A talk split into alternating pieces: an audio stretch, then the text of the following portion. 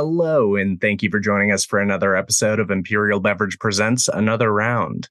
Today, I'm joined by the fine folks from Gypsy Spirits, and today we're going to discuss a little bit about their organization, where they came from, what they do, and what's new. So, thank you guys so much for joining us today. Yeah, thanks for having us. So let's go ahead and kick it off with just uh, some introductions. Um, you know, your name and uh, how you ended up here. So I'll go first. My name is Michael Kazanowski, 34 years old, living up in Petoskey, Michigan, which is a beautiful place to call home. And I'm uh, Adam Kazanowski, his twin brother, and uh, I call my little brother. He's five minutes younger, so I pick on him for that. But uh, yeah, you know, born and raised Michigan, went to college at Michigan State, uh, and decided not to use our degrees and go become ski bums and see what was on the other side. And you know, now we're here. So it's kind of a cool story how we got here if you're interested. But uh, yeah. You guys ended up in Colorado for a minute, right?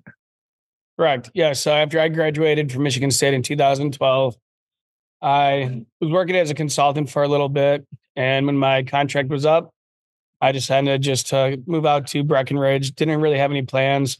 Um, found my first roommates on my way out there on Craigslist.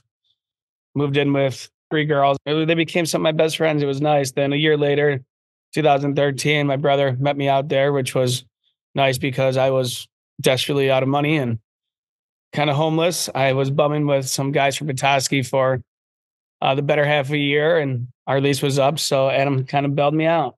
That's awesome. So, what inspired you guys to chase this dream? So I guess you know it, it, it kind of all started that you know we needed after our degrees. You know, Mike was pre med and I was finance, and then I did real estate developing. We're kind of like we have our degrees, we have a backup plan. We've never really done something that just you know go out there, have fun, go live a little bit, and that kind of where it all took off. In my essence, uh, we randomly met a guy in a chairlift who had a, a spirit company in Colorado who kind of showed us the ropes, and we really were like, you know, this is fun, this is cool. Um, we could do this. And little did we know, you know, we couldn't get any financing or funding or anything. Uh, but the grace of God, we met these kids out there. Uh, one went to Michigan State, one was from Northern California that were doing music festivals. And we decided to jump on board. You know, Catholic school kids growing up, Denver went to a music festival at all. And we're like, you know, we can make some money. Uh, we were selling hat pins and t shirts and leggings. And um, I guess our, where the gypsy lifestyle came from. Yeah, I guess um, for us it was a cool opportunity, you know, because it gave us the flexibility to work on getting uh, the Gypsy brand off the ground while not paying for rent because we were literally living in our car or a tent, um, and still been able to make money so we could dump that money into you know research development, figuring out all the legality that it takes to open a distillery. Because unfortunately, we didn't have a big backing or you know, bank loans to kind of expedite the process. So it took us three years from thought until we actually had a bottle in hand. That's all right. Love a good story that really encompasses, you know, kind of the dream and then dream achieved. So mm-hmm. that's awesome. So uh, why don't you tell me a little bit about kind of the the history of Gypsy and what what it would be important for folks to know? Um, I think the whole grassroots approach to it um, you know, when we had the idea, a big thing that we wanted to do is create a premium vodka without the premium price. So we had our buddy in Colorado who was teaching us how to distill. And then one of the things we wanted to focus on was, you know, cutting costs wherever we could to pass those costs down to the consumer level. So initially, like we want to hit a 19.99 price point, but give that perceived value of an ultra premium um, vodka brand. So we spent a lot of money doing the design of the bottle, which actually was a whole nother story because you know we met with a design firm. They wanted ten thousand dollar retainer fee.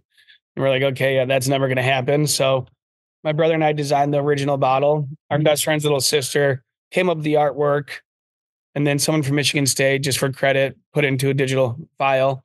Um, so we had sample bottles and we were at a music festival. One of them called Blissfest and we gave away some of the sample bottles and this cool little hippie chick came up to us and she's like, I don't want to be rude, but your bottle design kind of sucks. We're like, we know. And she's like, Well, I'm a glass blower. Do you mind if I kind of retweak it my own way? So she helped us modify the design a little bit so it was more user friendly.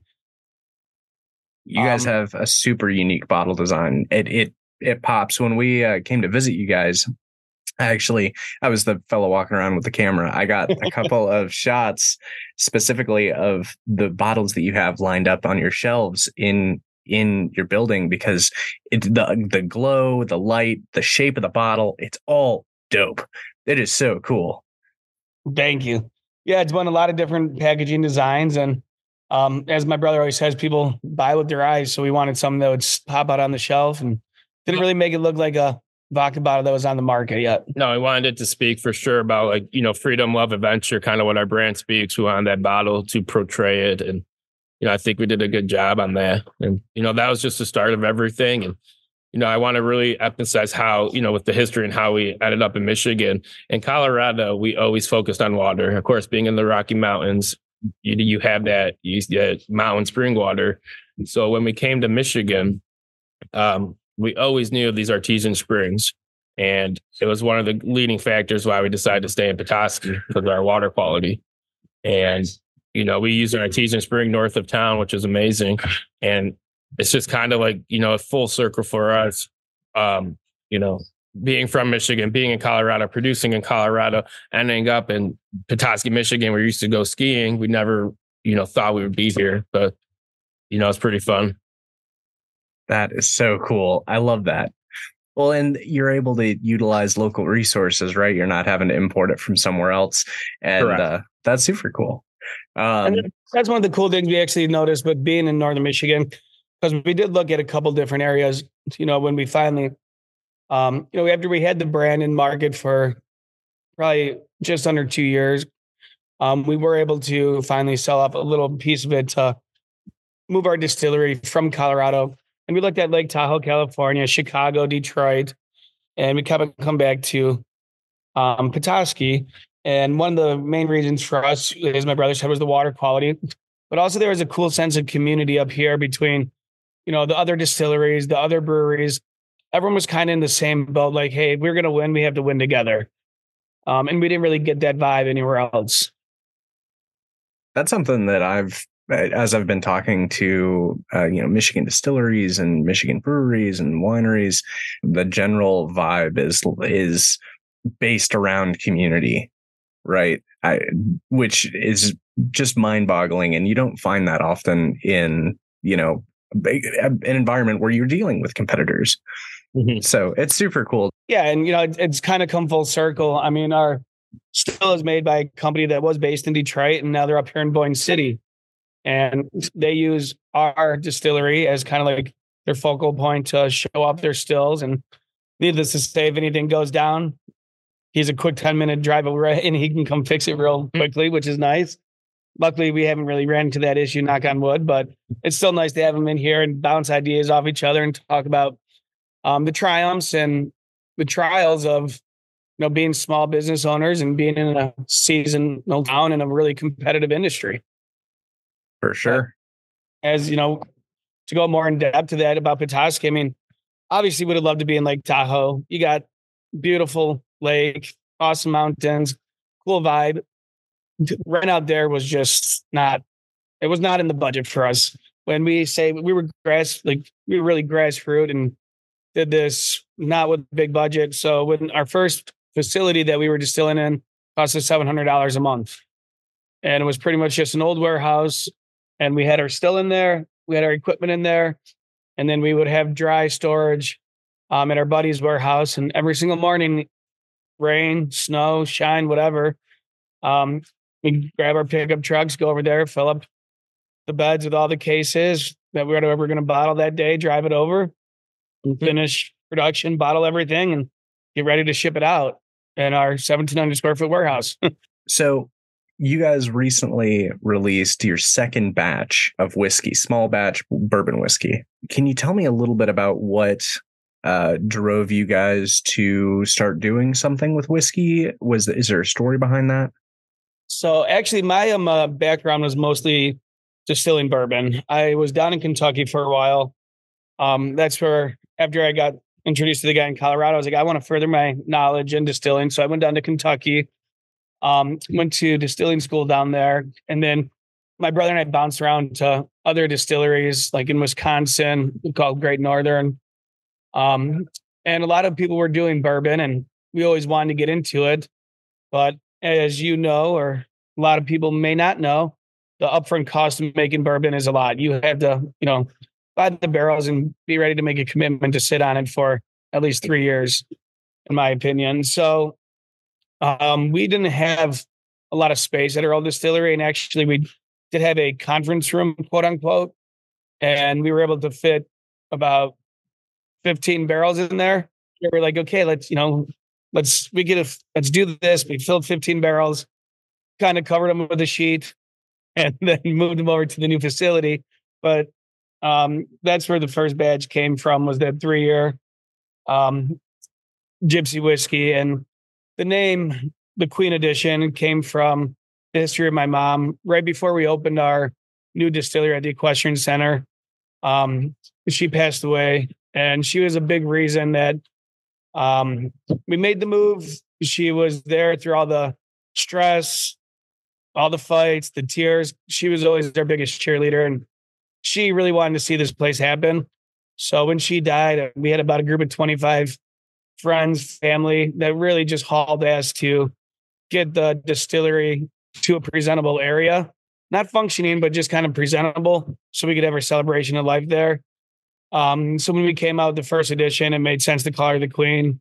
Um, everyone called her the gypsy queen based on her heritage, being our mom and just who she was as a person. I mean, she was really a mother to all so we felt like this was an appropriate way to honor her with batch number one. Absolutely. Well, and it's we've tried the batch number one. It was quite tasty. Um, how would you say that batch number two differs from batch number one? Um, it is the same juice, same mash bill, which is 75% corn, um, 21% rye, 6% malted barley this very limited release. Um, yeah, I think we're only going to end up with 200 cases. Um, but I will say the you know we had our bourbon release party here. We always whenever we release it, we do bourbon and bacon. Uh, no rhyme or reason to it except why not throw some bacon in there and um, you know when you eat in something really fatty, it allows you to taste more of the characteristics of a bourbon. Um, and a lot of the bourbon experts in the area, they were absolutely blown away by this four year uh, batch number two. Um, and I would have to agree. I mean, the three year I thought was really good. Uh, we priced it at a really competitive price point. A lot of Michigan distilleries are charging, you know, six year or sixty dollars for three year. We really like to be that value brand, like I was talking about. You know, premium spirit without the premium price. So it moved really quickly. We sold out of that real quick. Um, and yeah, batch number two just uh, started being sold December 1st, and it's going well, especially up here at our distillery. Um, we're selling through pretty quickly. That's like, awesome. We, we got to make it through Christmas time with it, hopefully. For sure. Oh, and we could dump our last two barrels right now, and that'll be it for batch number two. Wow. Well, I've seen the accounts online that, that when they get their hands on it, there's a picture. They're posting pictures. Mm-hmm. Uh, partially, you've got some really gorgeous art on it, but they're excited about it. Yep. And so this one um, is called the Heart Edition. So my mom died from uh, a heart issue that was not known to us or to her. Um, you know, just one day she woke up with chest pains, went to the hospital. We didn't really think much of it until we were bottling with my uncle, and he's like, "Hey, I think it's pretty serious." And um, she ended up she dissected her aortic valve. Mm. That's my science background coming through. Um, and then yeah, it got pretty serious pretty quickly. She um, they were gonna try to airlift her, and then the team was like, listen, she's not gonna make the trip. So we made the call to do the surgery there. She made it out of surgery, unfortunately dissected later that night, but she was a fighter. She made it through and um, got out of the hospital, and we pretty much had one week with her. I'm thinking everything was all right. And then Sunday morning, just my dad looked over and unfortunately she passed. But um, that's why we called this one the heart because um, we were partnering up with a hospital chain called Shirley Ryan, where my aunt was just released from. And they have a big aortic division and research division. So we're donating percent of profits per bottle uh, to the hospital. So we're partnering up with that. And I guess that kind of goes with what we try to do as a company. It's always being community driven, giving back whenever we can. And this felt like a really good time to honor my mom, honor my aunt, and you know, give back to a hospital that saved my aunt's life. Oh man, absolutely. That's that's amazing. Is there anything else that you want to talk about regarding the spirits? Yeah, please go out and sell it. so we so we could be out of it by the end of the year to hit our sales goals. Um, if you're on, but also if you're on any kind of social media, um, like Facebook group page, uh, sharing it there, giving your feedback, honest feedback about it. Um, that's a really good way to let some of the bourbon enthusiasts in the state of Michigan uh, know about the product. So please post pictures, share it, tell your friends, take it to a party.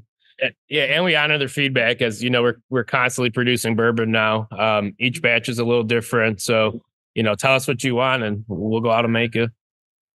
You guys have an expected time frame for?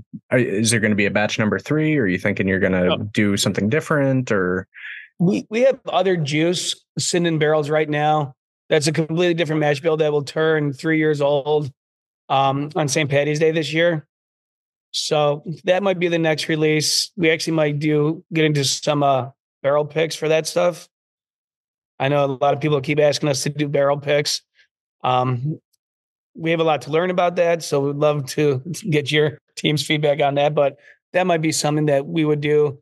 Not sure we're going to do it under the same Gypsy whiskey name, but you know, there will be a badge three at some point, but not sure if it will be the next bourbon we release. That's we super. Some, uh, we got some new products we're trying to get out there for spring, so try to get those right before we do another bourbon. Yeah, we got some big, big uh, products coming out in the springtime, so we got a lot of work to do. I love that. Is there uh, any anything that would be not top secret? I don't want to make you guys share any top secret, but anything, maybe a teaser, any ideas of um, what to expect? So you were talking about the apple pie vodka. Obviously, that was a collaboration, the first big collaboration we did um, with Blake's Hard Cider Company. Obviously, they're one of the four on the forefront of beverage in the state of Michigan. They have a great team. Um, we have a really good relationship with them. Andrew Blake, who's the one of the founders of the hard division side, he graduated at Michigan State a year before us, even though we didn't know him there. But his dad and uncle who kind of run the cider division or the rural cider. Um, they're twins, so there's a lot of similarities there, and they, I guess they act very similar to how we act with the banter and uh, stress and fighting and always making up. So it just kind of felt like natural progression to work with them, and they were able to give us the amount of cider we needed um, before cider season, and that was an absolute hit the apple pie vodka actually became the number two uh, craft Michigan made vodka sold this year, which was really cool just for a three month release. So we were really excited about that. Did really well in the chains. Your team did an awesome job getting out to the independents and fulfilling orders at the chain level. And yeah, we did over 2,000 cases of that. So we were pretty stoked with that. And I believe Blake's was pretty excited because now we're working on another collaboration with them. Sounds incredibly exciting. Yeah, and this one, um, this will be a big one. I mean, we're going to be taking one of their biggest hard ciders and turning it into a vodka. Um, the opportunity is amazing for us. One, we get to work with the Blake's team again. Two, it gives us some time to do some R and D, which we really like doing. We love creating new products and three, um, taking this product that they do, which is one of their top sellers throughout the nation, and getting the chance to turn that into a vodka version, I think it's going to just blow people away. Man, I love it. That is so so so cool. Um, and it's cool that you guys are. I, I know that a, there's a fair amount of Michigan spirits uh, that are getting into collaborations. Um, and it's cool that you guys are able to make that work for you. And uh, obviously the people loved it. And in your, uh, in your tasting room, you guys have got some killer concoctions that you can build with it. Um, the, uh, that apple pie mule, uh, just mint, just delicious. Thank you. Yeah, uh, we're lucky that we have a we have a good mixology team up here, and they always try to get us to try new things, and we're kind of boring. We're like, oh, we'll just drink a vodka water or vodka rocks. I love it. I love it. Um, and that's super cool. Uh, so, is there anything else that you think makes sense for a salesperson to know regarding your your vodka or um, your bourbon or anything else that you guys work with? Um, just I think you know the whole brand itself just kind of speaks differently than everything you see on the market. Um, you know, people want to see and act kind of like how their brand is and that's what we build our brand around who we are as people. Um, and that is like we are the first people to call you when something happens. Uh, we love talking we love being there for people. Uh, that's part of the love of our brand. But the other thing is you know we're, we're encouragers. We want you to go out there and you know even though you're working and you guys are doing sales and stuff you know take that day off have fun you know do stuff for yourself. Life's so short. Um, we de- you deserve every moment. Um, yeah, working is important and being there, but at the end of the day, you know, make memories, make moments count. Uh, and we always say just slow down and enjoy, even if you're in a car with windshield time. Just enjoy that drive. Somehow make it enjoyable and be appreciative. Um, and I'll get more into the sales aspect of that one. Hmm. Uh, uh, so when you're pushing the vodka, which is obviously something we're extremely passionate about, um, you know, right now, I think Michigan vodkas maybe have combined total of one percent, not even one percent of the Michigan share of vodka, or the share of total vodka sales in Michigan. Um, if you're going into an on-premise account, and I don't want to say target Tito's because obviously they're a different beast, but educate them that you there's a lot of good Michigan spirits out there. Gypsy vodka um, is actually cheaper on premise than a liter of Tito's. Tito's just took a price hike. Um, we made our price point on a liter, you know, around twenty dollars to the account. So if they're going to be pouring our stuff over Tito's and say, you know, Tito's is going to be already a call, but it's on the menu, that account can make more money serving a Michigan made product than serving a mass produced Texas product. And it's trendy right now. Supporting Michigan should be the on premise and off premise goal this year. I think, you know, as as we're seeing, like, you know, we all support each other and Michigan should support Michigan. And we're, and we're, we're seeing that a little more and more. And then in terms of gin, I mean, so we lately we've been, a lot of people have been coming asking us about the Michigan spirits industry. And one of the things that we like to tell people is I think Michigan gin is some of the best in the world. I mean, whether that's coming from Ironfish, Longroad, Detroit City, there's a lot of awesome Michigan distilleries out there. And it's so cool to be with Imperial that has an arsenal of all these things. Go ahead and pitch Michigan. I mean, I think accounts really want to support, get behind Michigan. Um, we haven't really seen it take off like we did with craft beer, but hopefully 2024 things will start making that shift. And in your bag, I mean, you could have, you know, in my opinion, the best vodka in the world for the price point. You could have some of the best gins. Obviously, you're going to have some good bourbons in there as well. But you also got some good Michigan based wine and beer. I mean, you could create a whole cocktail menu and a whole program around Michigan spirits. And maybe it's not their main one, but just a little, you know, menu or placement or card where it's, hey, this is our Michigan made section. People will tend to go towards that. Michigan's one of the weird states like Colorado and Texas where they wear the flag on their shirt. They want to support local. So now it's getting the localness in front of the consumer. Michigan folks are passionate about Michigan all day long. That's like here, Michigan. um, couple of final questions. Uh, point of sale. You know, Imperial has their in, you know internal point of sale team. What kind of point of sale do you like to see for Gypsy? What what do you what kind of stuff do you like to see? Is it shelf talkers? Is it window clings? Is it Cora boards? What is it that you guys like to see in the market? Honestly, I like seeing anything. I like yeah, just I like seeing anything, but um anything at the consumer level on premise or off premise. Like if it's a poster when you're walking in, if it's a window cling, um, you know, we did a good job with our graphic designer in your POS department. We have an arsenal of things in there that you can look up please just print it out. If someone's going to bring it in, Um, that's one of the best things about Imperial. Give them something to hang with it so the consumer knows it's there. When you're talking on premise, um, you know, table tents. I know some accounts don't like to see table tents. They don't want to see them on their tables, but there are a lot of accounts that do, and people will definitely pick it up. And if there's a specialty cocktail on that, I think you're going to be able to see some good traction. Um, we also print menus on wood. Yeah, the bamboo menus, which we're a little disappointed haven't taken off more. But your sales team, you guys should know about them. If you don't, we'll get you a sample of them.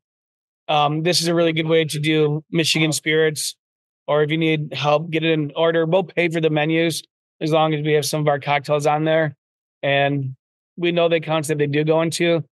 Um, their customers love them. They love them because they don't have to keep printing paper menus. They're clean, easy to wipe off. They don't blow away. And it's something that's extremely different for a lot of these places. It's one of the things Tito's has been trying to do. Oh, we'll throw you on menus if you guys print the menus. We're like, no, we're not giving up that contact. I love it. I love it so much. Uh, and then shelf placement. Um, where do you want to see Gypsy I, when you walk into that party store, when you walk into, you know, a chain account, what whatever the situation may be, where where would you go to find it? Hopefully, in an I, ideal world, we'll see it in someone's bag. bought. But um, no, uh, eye level. Um, if there's a Michigan section, we love to see it in the Michigan section. And I I hate to say Tito's again, but um, you know, if it's in the Michigan section, then also right next to Tito's, it usually gets placed there or Ketel because of the price point. But they always have prime placement. So put it right right behind them, front and center, right where you could see it. Um, if it is a store like Total Wine, where people can actually go grab their own bottles, uh, definitely not on the bottom shelf where we've seen it before. It's just people don't look down there. And People want something easily accessible. And Total Wine does a really good job that way because their sales staff is actually extremely knowledgeable on pretty much everything they have in the store, which to me is mind boggling because they got so much, but um, you want it to be easily seen. All day, every day. That's fantastic. Sure.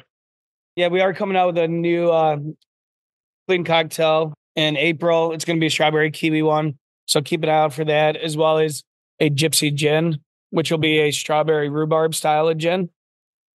So, but um, outside of that, as my brother was saying, it's just um, super grateful for the opportunity to sit down with you and tell our story. Um, hopefully, you guys listen. If you have any questions, please don't hesitate to reach out. If there's an event or anything that you want Gypsy to be part of, um, we would love to do that. I know Michael Baddock, the new spirits rep, he just had us down at a Christmas tree lighting thing, and and stuff like that being in the market so we're not forgotten and you know being at the forefront of being willing to do whatever it takes to kind of earn the customer support earn your guys' support um, we want to be that brand that can to deliver for you guys because you guys are out there busting your ass to deliver for us absolutely well i appreciate you joining us today and i'm really grateful for the opportunity uh, to talk to both you guys and thank you for listening to Imperial Beverage Presents Another Round. Until next time, cheers. Cheers. Thank you.